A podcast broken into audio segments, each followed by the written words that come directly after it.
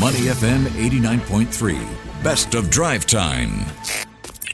Money FM 89.3. It is now time for Market View here on Drive Time. I'm Elliot Danker together with Chua Tiantian. Quite a few things to talk about, including U.S. retail sales and some nervous news for fans of Samsung devices. But first, a quick recap of how we started the day.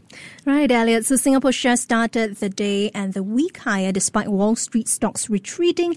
The Straits Times Index was up 0.3% to 3,311 points in early trade. Some 35 million securities changed hands in the broader market then. Now off to the closing numbers. The benchmark STI closed up 0.5%. We're looking at 3,319 points. In terms of value turnover, that's 803 million Sing dollars. Gainers outnumbered losers 306 versus 261. Top advances for today, Jardine, Cycle and Carriage, New Incorporation USD and GMH USD. Top decliners, UOI, Shangri-La Hong Kong dollars and Sri Trang Agro. Now, in terms of companies to watch, we have Keppel Corporation because it announced that AssetCo, which is the entity majority owned by external investors after the legal completion of Keppel Offshore and Marine with Sembcorp Marine, that company is actively engaging clients on potential contracts for its legacy rigs. In the meantime, from the drop in U.S. retail sales to the latest corporate earnings from the banking sector, also the possibility of Microsoft's Bing replacing Google as the default search engine on Samsung devices, international headlines continue to be in focus for today. So let's break down these developments with David Kuo, co-founder, The Smart Investor. David, welcome to the show. And welcome back, Tiantian. I haven't heard you for a couple of weeks. Yeah, that's right. So, Mr. Kuo, let's start with the Singapore stock market. As usual, how did the STI fare today and any surprises when it comes to the biggest movers? Well, the STI was relatively quiet for most of the day. And then it wasn't really until the last hour of trading that suddenly, the STI climbed. And when you have a look at some of the big winners and losers for the day, it's pretty much of a mixed bag. I mean, we have some oil companies up there at the top. We also have ComfortDelGro, which is up there at the top. And we also have some banks, but not all the banks did well. I mean, DBS did well, and then UOB and OCBC were down at the bottom of the table. But in general, I would say it was pretty eclectic, and that is actually quite healthy because it means that investors out there are buying different stocks for different reasons, and that is a sign of a healthy market. If everybody buys the same stock, and I would say, it was relatively unhealthy. So I'm quite pleased with today's performance, Tiantian. All right. David, zooming in on some of the companies to watch, Keppel Corp announced that AssetCo is actively engaging clients on potential contracts for its legacy rigs. Tell us how significant this is for Keppel Corp in terms of its revenue. And, of course, how is the offshore rig market looking like at the moment? Okay, that's a really interesting question, Elliot. And I think we have to remember that AssetCo is not actively managed by Keppel Corporation. I mean, they spun off AssetCo, and AssetCo contains many of the legacy rigs that previously used to be with Keppel Corp, because Keppel essentially wants to be an asset-light business. So what it did was it took all of those rigs, it pushed them to one side, then it lent AssetCo some money on which it will be paid interest. And so whilst I say it's got nothing to do with Keppel Corp, it does have something to do with Keppel Corp because it needs the money. So it needs AssetCo to perform well in order to continue to pay the interest on the loans that it has extended. And on that point, I would say it's looking quite encouraging. As we all know, oil prices are up at the moment. So therefore, there is a lot of interest in things like rigs and that kind of infrastructure. And so how is it going to affect Keppel Corp? Probably not too much in terms of revenue, but what it could actually mean is that AssetCo could redeem some of those loans that were extended to it. And in other words, it could redeem those preference shares, it could redeem those outstanding notes, and that would put cash into the pockets of Keppel Corp. So very healthy, I think, for the oil and gas sector, probably not so much for motorists, because if we have a look at oil prices, I mean, they're sort of climbing back up over $80 a barrel towards 90 now. Right. So let's take a look at what's happening in the U.S., Mr. Kuo. Quite a lot of things going on there. We have the U.S. retail sales dropping 1% in March from February, which was double from what was forecast, I understand. But at the same time, you have Fed Governor Christopher Waller pushing back hopes that the Fed will ease its tightening campaign soon. At the same time, bank earnings so far from JP Morgan, Citibank, they look good. What is your assessment of the U.S. economy right now? It's all about interest rates, and it looks pretty much as though those interest rates are working. Yes. What it really means is that by the Fed hiking its Fed fund rate, it is putting pressure on consumers. It's making it more difficult to go out and sort of spend money, simply because they will have less money. I mean, if you have a mortgage, then you will have to service that particular loan. If you have credit cards, you're going to have to pay more outstanding interest on the debt that you've accrued on those cards. So it looks as though the Fed is on the right path. It is working. But is it done yet? I think the answer is probably not.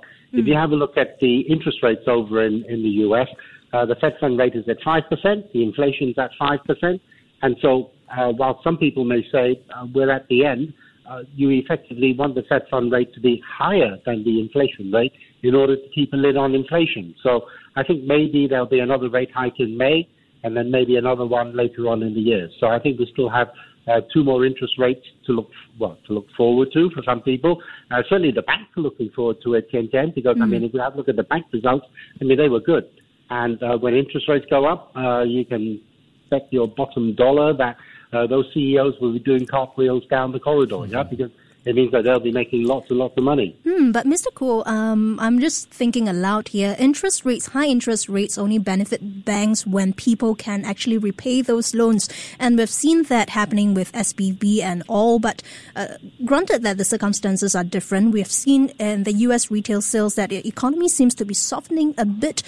To what extent will that have an impact on people's ability to return those loans then? Okay, you say softening a bit. I don't think it's softening enough as far as the Fed is concerned. They really want the economy to soften some more, and they also want more people, I hate to say this, but they want more people laid off. Unemployed. Yeah, that's right. Yeah, because only when you get unemployment rates rising do you actually sort of have fewer people demanding higher wages. And they know that if they have higher wages, then inflation is not going to come under control. So you're right. I mean, you're right to a certain extent. There will be some bad debts as a result of the higher interest rates. But those bad debts are manageable. And people will try everything possible. If you own a home, you will try everything possible in order to meet your mortgage repayments, because you know that if you don't, then that home could be taken away from you, and nobody wants to be in that position. So what it will do is to create a slowing of the American economy, that's for sure. And as far as credit is concerned, there is still plenty of money around, but the banks will be very discerning about who they're going to be lending money to, because they don't really want their bad debts to start rising again. We're on the line right now with David Kuo, the co-founder of The Smart Investor. And last we checked, he's still an avid Chelsea supporter. Yes? And why not? Oh, did you know that Chelsea is going to change its name from Chelsea FC, which stands for Chelsea Football Club, to Chelsea LA, which stands for Chelsea lose again. Yeah. All right. David Kuo, he loves the Blues. You guys are talking about bank results, and we're expecting some reports from Bank of America and Morgan Stanley. It is earnings season. You expecting to see the positive momentum continue throughout this earnings season? Oh, for sure, Elliot. And it's not just in America. I think any bank that is going to be reporting will be getting results coming out from the Singapore banks as well. Later on, and those results are also going to be good, simply because when interest rates go up, the banks don't really have to do an awful lot in order to make money, because the central banks have already done their work for them. And so interest rates go up, it means that the net interest margin, that is the difference between the interest that they pay savers and the interest that they charge borrowers, that will start to widen, and that feeds into the net interest income, which is the amount of money that these banks are going to make. Tiantian earlier on said, what about the bad debts? Yes, as long as the bad debts are manageable, and the bad debts will probably increase as a result of higher interest rates. But even in the case of the two big banks in America that will be reporting this week, I would expect those results to be pretty good, Elliot. And in the meantime, Mr. Kuo, the European Central Bank's policymaker, Olli Rehn, he told CNBC that the ECB must carry on and act consistently with interest rate hikes. Where do you think the central bank will take interest rates in May? Well, still a long way to go, Tiantian. If we have a look at the direction of interest rates from America and also the interest rate direction for the ECB, we could almost say that as far as the Fed is concerned, interest rates are probably reaching the peak now. Not quite the peak, but almost plateauing out for the rest of this year. The ECB still has a lot of work to do. If you have a look at the inflation rate over in Europe, it's running at about 6.9%. The interest rate, on the other hand, is only 3.5%. So we could probably sort of say that there is a long way to go before the European Central Bank can say that we are done with increasing interest rates. Because the one thing that terrifies the Europeans, in particular the Germans, is inflation. And they want inflation to come under control. So I'm not going to put a number on it, but I would say it's got to be a long way away from 3.5%.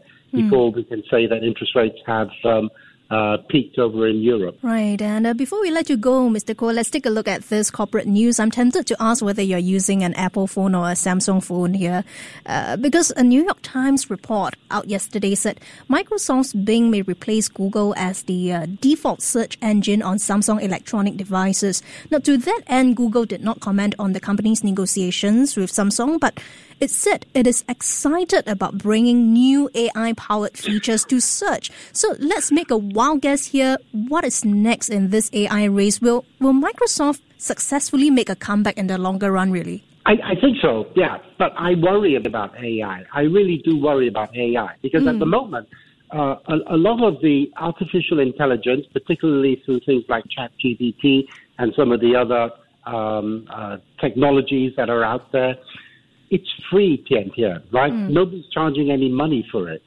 At what point do they start to think, we put all this money, we poured billions of dollars into artificial intelligence, when are we going to get payback? And we know that when it came to things like search engines, not the ChatGPT search engines, not the AI search engines, but the traditional ones, well, those companies managed to find a way in which they could monetize my searches. So when I look for particular things on either Google or Bing or any of the other search engines, they knew who I was. And then I had these ads following me around all day long, you know, asking me, do I want to buy another toilet pump? And you know, I just go, no, I've already bought one, thanks very much. And I think I worry about AI because it's going to be even deeper than just traditional search engines. It's going to be deeper than something like just an ad popping up next to when I look for things. And say, oh, you know, you looked for a toilet pump the last time. Here are 10 more toilet pumps that you can possibly buy. It's going to be worse than that, Cynthia. Yeah. And I do worry about AI. But the one thing I'm not worried about is whether AI will replace my job. Yeah, because nobody would be stupid enough to do what I do. Okay, and so Mr. Kuo, one very quick one before I let you go, and this is off the top of my head because we've just talked about this in our 5 p.m. news, which is Sega is offering to buy Angry Birds creator Rovio Entertainment. Any thoughts on that acquisition for about $1 billion? Yeah, I haven't played Angry Birds. Here's my confession, right? Yeah. I haven't played Angry Birds for nearly 20 years, I think. Yeah. Is it 20 years old? I mean, who wants to play Angry Birds anymore? But the point is, maybe, you know, people enjoy those kind of games, but I didn't like Candy Crush. Angry Birds was kind of interesting. Wasn't that the one where you slingshot a bird into a tree or something? Elliot might know, because I know he likes to play video games quite often, but as far as I'm concerned, yeah, I think people are looking for content, and maybe they will revamp Angry Birds and come up with something like Happy Birds, yeah? That'd be nice, wouldn't it? All right, thanks very much, Mr. Kuo. That was David Kuo, co-founder, The Smart Investor. Thank you very much for joining us on a Monday evening. Thank you. Before acting on the information on Money FM, please consider if it's suitable for your own investment objectives, financial situation, and risk tolerance.